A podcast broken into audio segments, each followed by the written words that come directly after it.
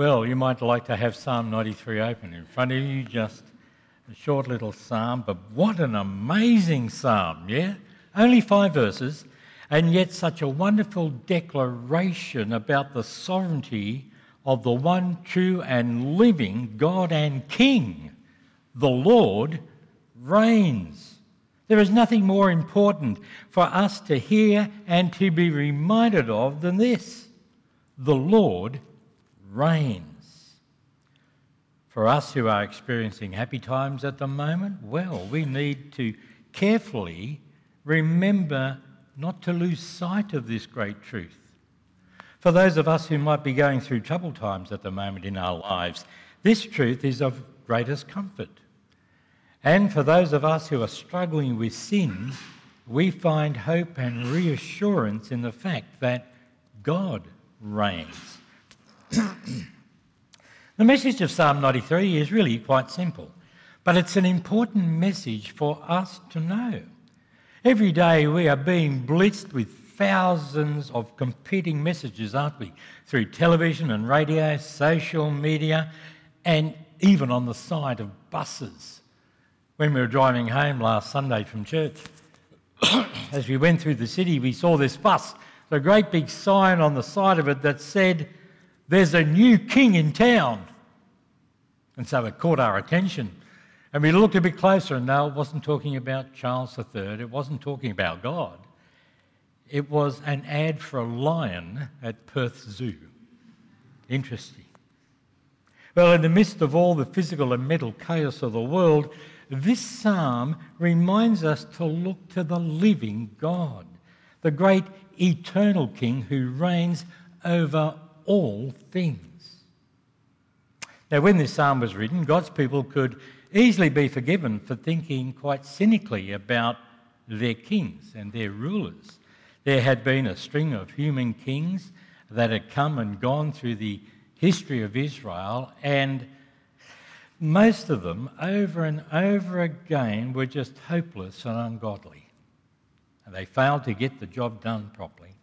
What God's people needed most of all, and that's really true for us today as well, isn't it? Is a king who is totally trustworthy and reliable. A king who will do what he has promised to do.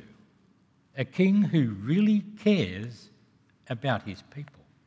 And so, verse 1 the Lord reigns, which simply means Jehovah is king. And notice the certainty of the statement the Lord and no one else is king. It is Jehovah who reigns, the Lord God is in control. And you get the feeling that this is both a confident as well as a joyful proclamation in this psalm. The Lord reigns over the whole universe, over all of creation. But that doesn't mean that God is far removed from his people. No, we find that Scripture emphasizes again and again that God's love, or rather, God loves his chosen people and he desires to be in a relationship with them. He desires to be their God.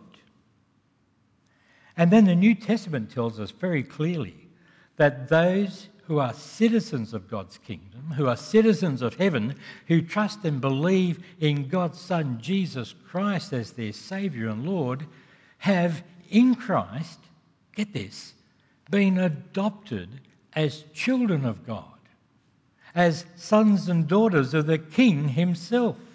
I mean, can you believe that?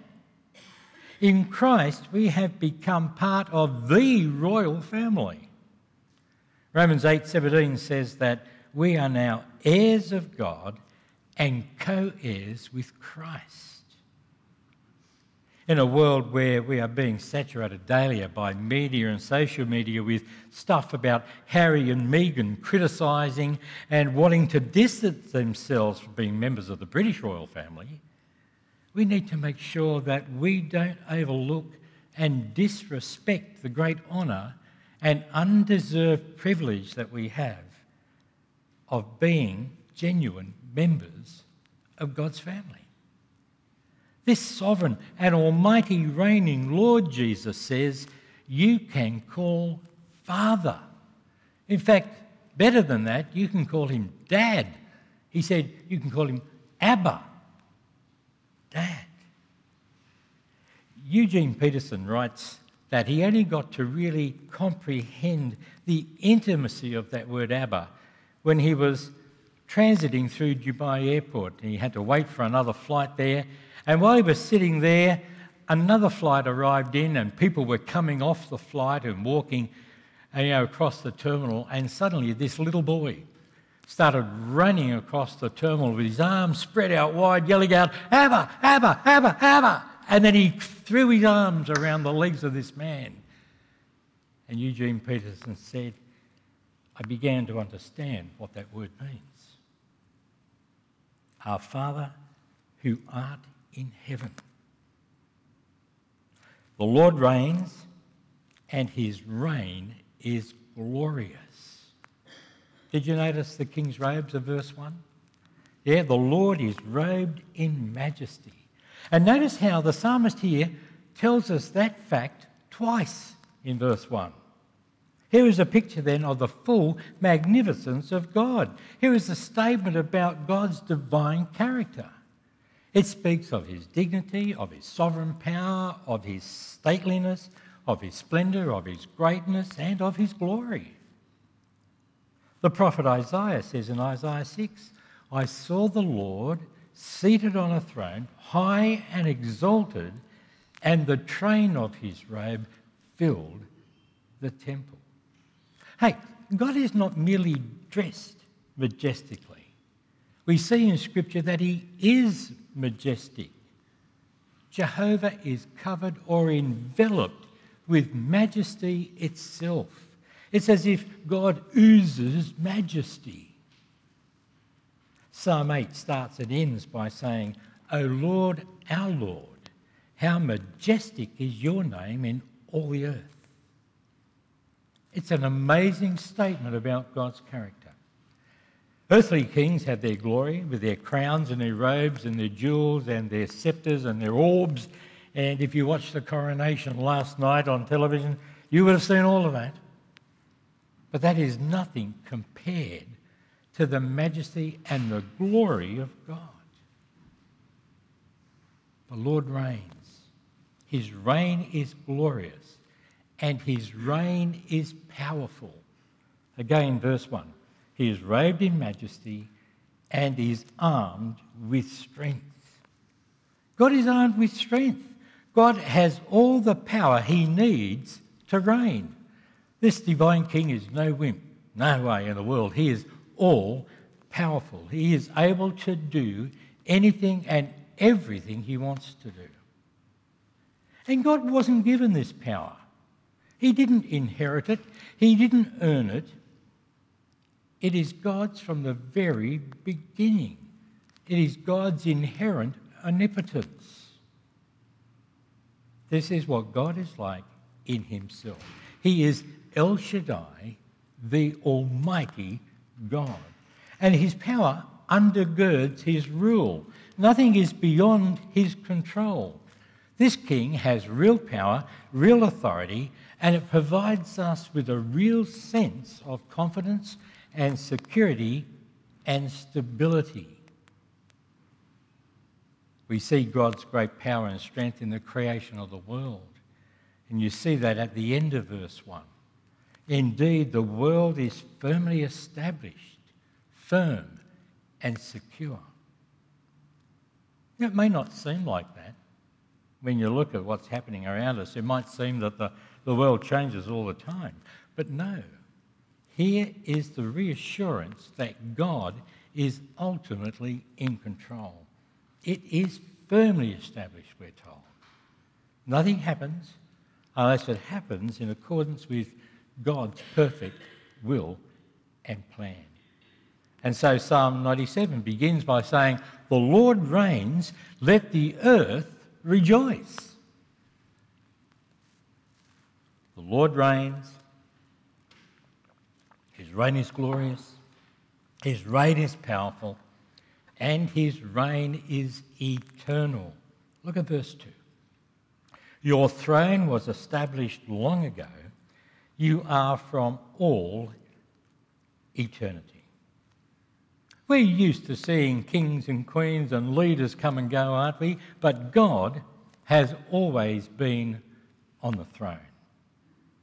When we speak of kings and queens, we usually speak about the countries that uh, you know uh, they come from or the kingdoms in which they reign over. And we also speak about the dates of their rule, don't we? For example, King Henry VIII ruled over England from 1509 to 1547. King Abdullah ruled over Saudi Arabia for almost 10 years from 2005 until 2015. Donald Trump was President of the United States of America for four years. But compare that, say, to Queen Elizabeth II, who ruled over the British Commonwealth for 70 years, from 1952 to 2022. Well, when you think about that, this psalm takes our breath away. From the, for it says that the sphere of God's rule is the whole world. It's the whole world. Think about that for a moment. There are no borders to his kingdom, there are no superpowers outside of his control. His kingdom is endless. Verse 1 it is firm and secure. And how long has God reigned over the earth? Verse 2 Your throne was established long ago. You are from all eternity. Or if you look down to the last verse, verse 5 Holiness adorns your house for endless days. This isn't a new God on the block, is it? He has always been on the throne. God isn't frightened of any successors. There will be, another, there will be no other God who looks after the whole world. His kingdom is everlasting. That's the reassurance of this psalm, but there's also a sort of a warning here because God lays claim to all of time and space. We need to ask ourselves if we really acknowledge that. Whether we truly acknowledge the reign of this King in every instance of our lives. For there is a danger that our lives can be sectioned off, you know, that we can limit, as it were, God's reign over us. We can try and limit that to, say, particular areas of our lives. You know, maybe in church, but not in the office. Maybe at home, but not at the pub. Or maybe we try to limit God in terms of time. What about our holidays? Do we think of holidays as time off from being a Christian? Do we tend to divide our lives into God's time and my time? You see, God lays claim to every location and every day of history. And we need to keep remembering that. The more certain we are of the Lord's reign, then the more we will want to live under his rule. The Lord has reigned from eternity past. He is still reigning today, and he will reign for endless days. That's something we can trust, yeah? His reign is eternal. And as Malachi 3 and Hebrews 13 reminds us, God does not change. He is the same yesterday, today, and forever. As we come to verses 3 and 4, we see that the Lord's reign is also triumphant. It's also triumphant. All right, and as we read these couple of verses, bear in mind that raging seas and watery chaos in the Bible, especially in the Old Testament, often represents the forces of evil. Verse 3 The seas have lifted up, O Lord. The seas have lifted up their voice. The seas have lifted up their pounding waves. Mightier than the thunder of the great waters, mightier than the breakers of the sea the Lord on high is mighty. Ever tried to stop a wave pounding on the seashore? Yeah? Well, maybe next time that you're at Cottesloe or City Beach or Scarborough, why not give it a go? Go out there, stand in the water, and then, you know, tell the waves to stop. See how successful you are. Maybe you might like to try just a small wave to start with. But you can't do it, can you? Being at the beach can be an enjoyable experience, but we also know, only too well in a sense, the, the immense power of the sea and how destructive the forces of the sea can be. I don't know about you, but I still have images in my mind of the tsunami that devastated Japan in 2011, went through Fukushima and other places. It was unbelievable to watch.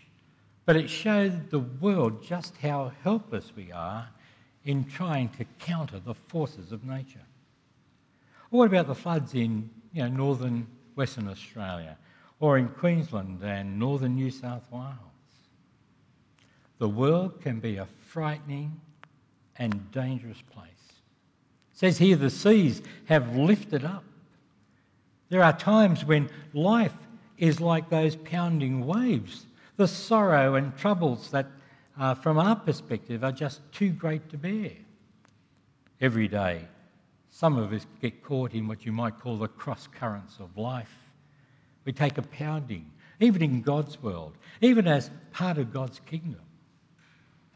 The first thing we do quite often is ask why. Why is this happening to me? And yet, here in Psalm 93, we are reminded that whatever we go through, the Lord still reigns, and He and He alone is mighty, mightier than anything that's happening around us. The world might be shaken by the hosts of uh, commotion and all sorts of things, but there is no defeat in the government of God. God can control all things with his mighty power. He is the pillar of hope that stands firm when everything else is falling to pieces. Now, that's not a complete answer to suffering, but it is a real one. When the waves come crushing in, God's rule is unassailable. God is greater, stronger, and mightier than anything in all of creation. The Lord reigns triumphantly. But do you trust Him? As we come to verse 5, it says, The Lord reigns in truth. Look at verse 5. Your statutes, Lord, stand firm. Holiness adorns your house for endless days.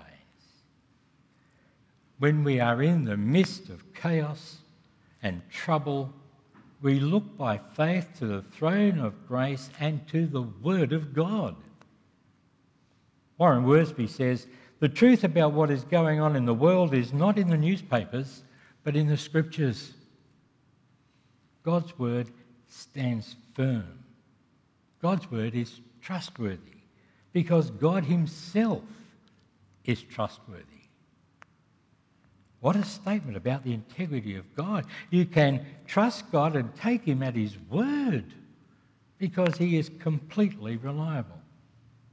What He says, what He declares, is absolutely true.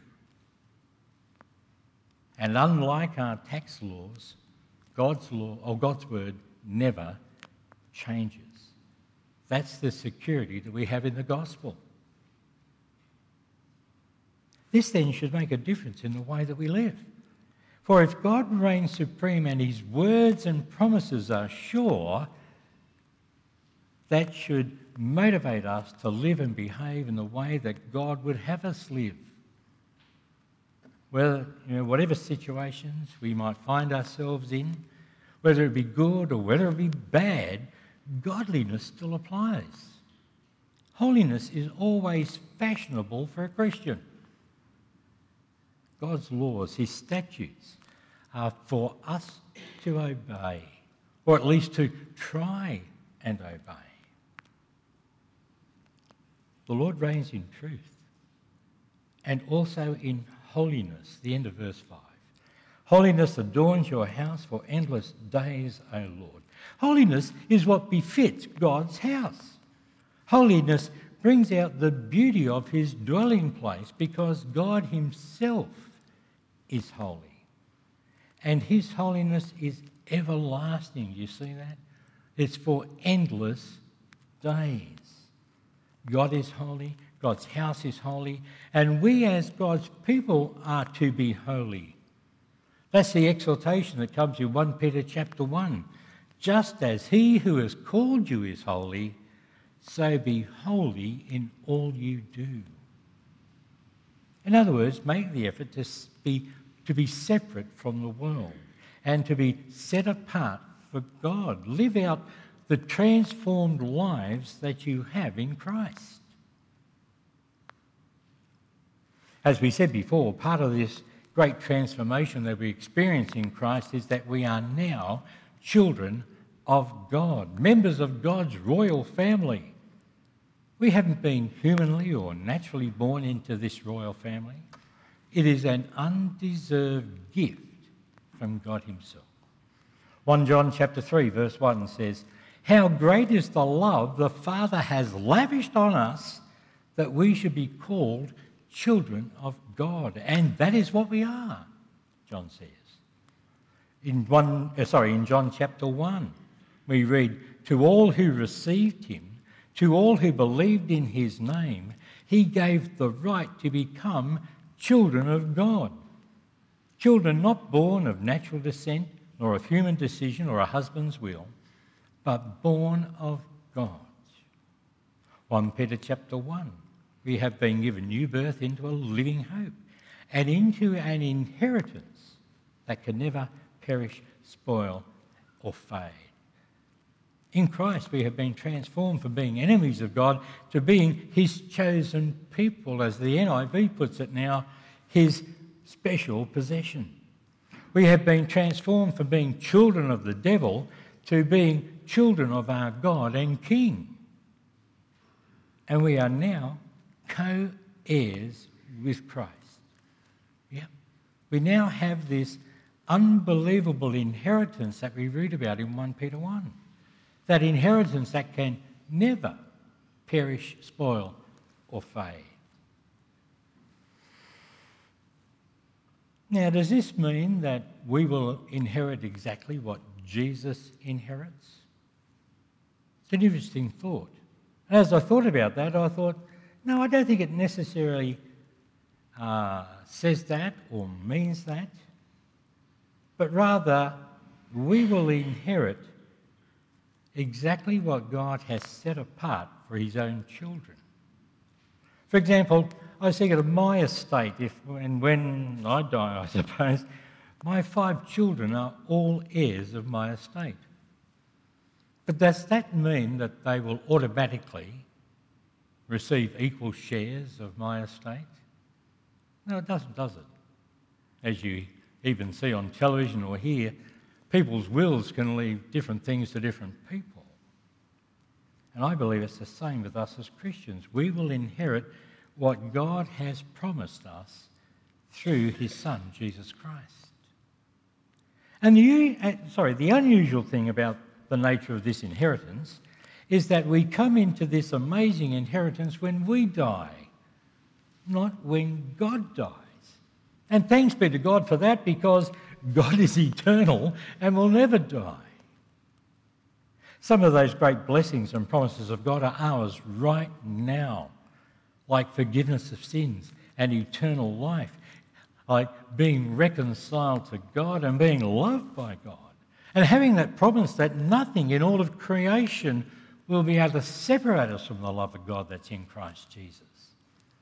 We experience that as part of our inheritance now. But then there are some things that we will inherit in the future after we die, like inheriting our spiritual bodies, like being in the house of the Lord or in heaven forever, or like enjoying the fact that there will be no more suffering or pain or, or, or sadness or even death itself. An inheritance that releases us from our present sinful human bodies, and that releases us from the woes and hardships of this present broken world. What a great inheritance. What an absolute privilege that comes from being a child of God. As you read through the Old Testament, you find that human kingship had failed the Israelites time and time again. And what they needed was not simply a mediator, but a king. A, a, a, a king who would reign supreme. But the tragedy is that when that king came, proclaiming in Mark chapter 1 that the kingdom of God was at hand, so many people rejected his rule and his kingship. Well, except for a few.